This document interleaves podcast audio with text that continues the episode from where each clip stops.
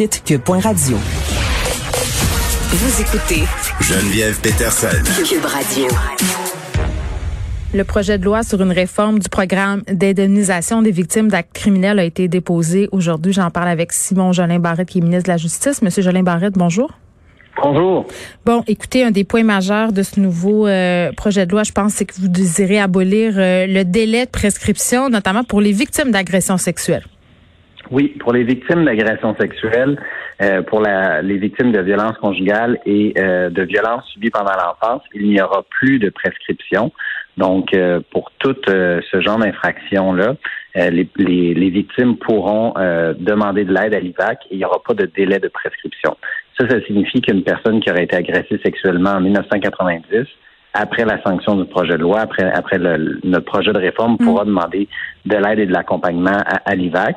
Et aussi, ce qui est important de dire aussi, si dans le passé, il y a une victime d'agression sexuelle qui s'était adressée à l'IVAC pour obtenir de l'aide et qu'elle s'était fait dire vous êtes hors délai pour avoir de l'aide, on va lui permettre pour les trois prochaines années de refaire une demande pour obtenir du soutien et de l'indemnisation euh, par l'IVAC.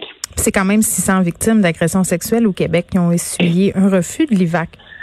Ben, au cours des cinq dernières années seulement, qui, qui, qui étaient hors délai. Donc, on peut penser que il y en a beaucoup plus que ça lorsqu'on mhm. regarde toutes les années, parce que l'IVAC, ça date depuis 1972 et ça n'avait jamais été réformé parce que euh, les gouvernements successifs n'avaient pas mis l'argent nécessaire. Et nous, avec la réforme que je propose, euh, on ajoute 193 millions sur cinq ans, donc près de 200 millions sur cinq ans, pour élargir la notion de personne victime et pour faire en sorte aussi maintenant que tous les crimes contre la personne seront indemnisables, seront couverts. je vous donne à titre d'exemple le leurre d'enfants, euh, l'exploitation sexuelle et le harcèlement criminel n'étaient pas couverts et ils le seront maintenant. Oui, euh, aussi, vous allez indemniser euh, les familles des victimes qui ont été assassinées à l'étranger. Oui, exactement. maintenant, les familles des victimes assassinées à l'étranger, mais aussi les Québécois et les Québécoises qui subissent des infractions criminelles à l'étranger mhm. vont pouvoir bénéficier de l'IVAC. Donc, une personne qui serait agressée, supposons, sexuellement à l'étranger, pourra être indemnisée désormais. Même chose pour les proches d'une personne assassinée à l'étranger, ils pourront être indemnisés désormais après l'adoption de la loi si l'infraction survient après l'adoption de la loi. Vous avez dit euh, un peu plus tôt que vous vouliez un régime de l'IVAC beaucoup plus humain. Qu'est-ce que vous entendez par là exactement, M. Jolin Barrett? Ben, ce que je veux dire par plus humain, c'est de faire en sorte vraiment d'accompagner la victime et de lui permettre euh, d'essayer de retrouver euh, une vie normale.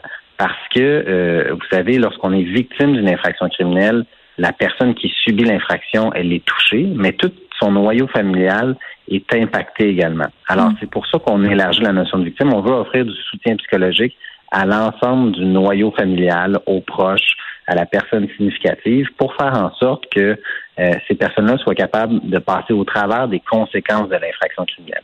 Également, dans le traitement des dossiers, je veux une approche plus humaine pour vraiment, dès le départ, dès le moment où la personne s'adresse à l'IVAC pour obtenir de l'aide, ben, on lui offre cette aide-là dès le départ, dès les premiers moments, parce que c'est vraiment à ce moment-là que la personne en a besoin.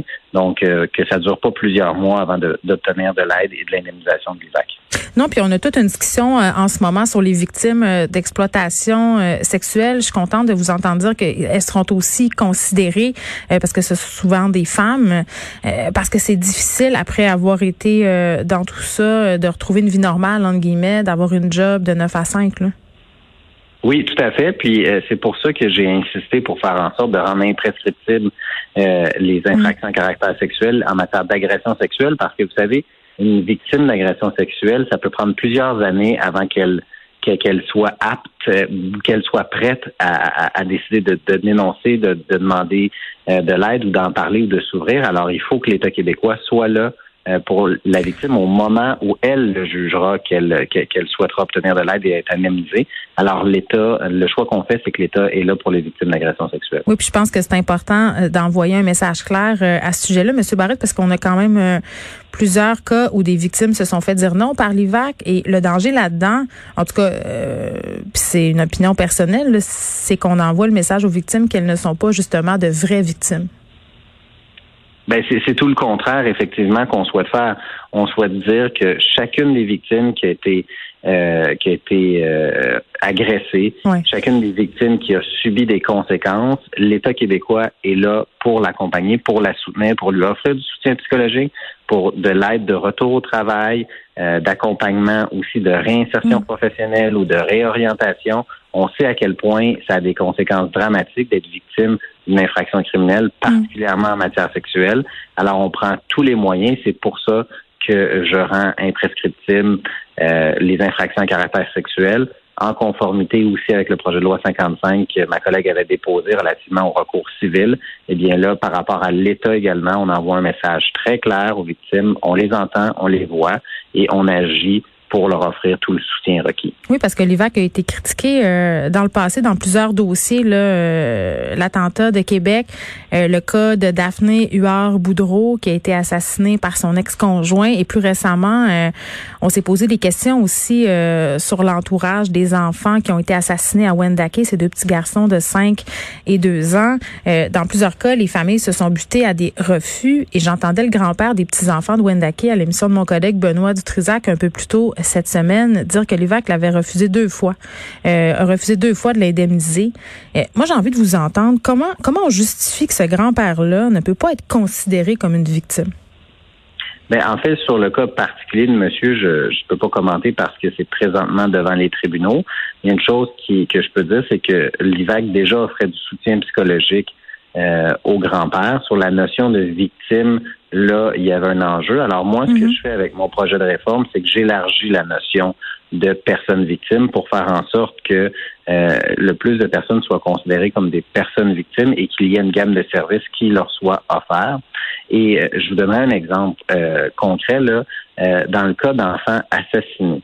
Présentement, la personne victime, les parents pouvaient seulement être considérés comme personnes victimes si le crime avait été commis par leur conjoint ou leur ex-conjoint. Hmm. Maintenant, avec la réforme que je fais, tous les euh, homicides euh, de personnes mineures, les parents seront considérés comme des personnes victimes.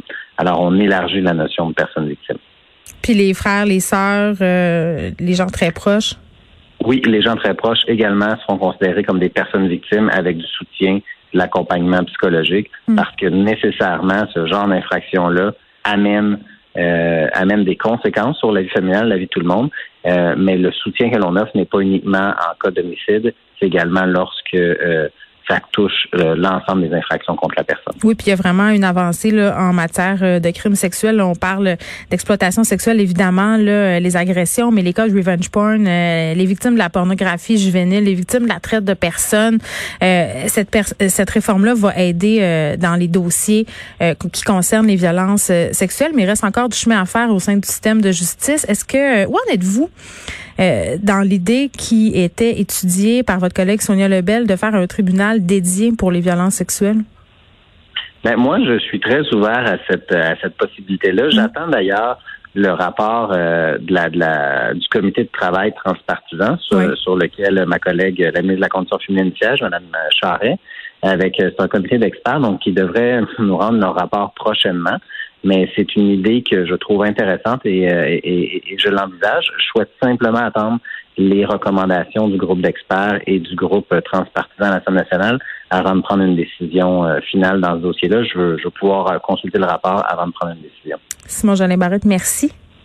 C'est moi qui vous remercie. Je souhaite un bon après-midi. Vous aussi. Euh, on se parlait euh, du projet de loi qui a été déposé ce matin sur cette réforme du programme d'indemnisation des victimes d'actes criminels. Ça fait des années que les victimes en demandent plus, que les euh, associations aussi qui leur viennent en aide. Là, je parlais cette semaine à Nancy Roy, qui est la responsable de l'organisme qui vient en aide aux, parents des personnes, des enfants, dans le fond, tout le monde, des personnes disparues ou assassinées. puis elle me disait, on fait des choses pour les victimes, on pourrait tellement les plus loin, euh, puis briser un peu cette idée que les victimes sont pas en train de s'enrichir, les familles des victimes sont pas en train de s'enrichir sur le dos des contribuables. parfois euh, et souvent, euh, ces gens-là sont plus capables d'aller travailler, sont plus capables de fonctionner normalement. Il faut qu'il y ait de l'aide, pas seulement psychologique, mais de l'aide financière pour les aider à passer au travers de tout ça. Et cette idée que les victimes d'agressions sexuelles, de toutes les formes de violence sexuelle, vont désormais être indemnisées, je pense qu'on était plus que rendu là.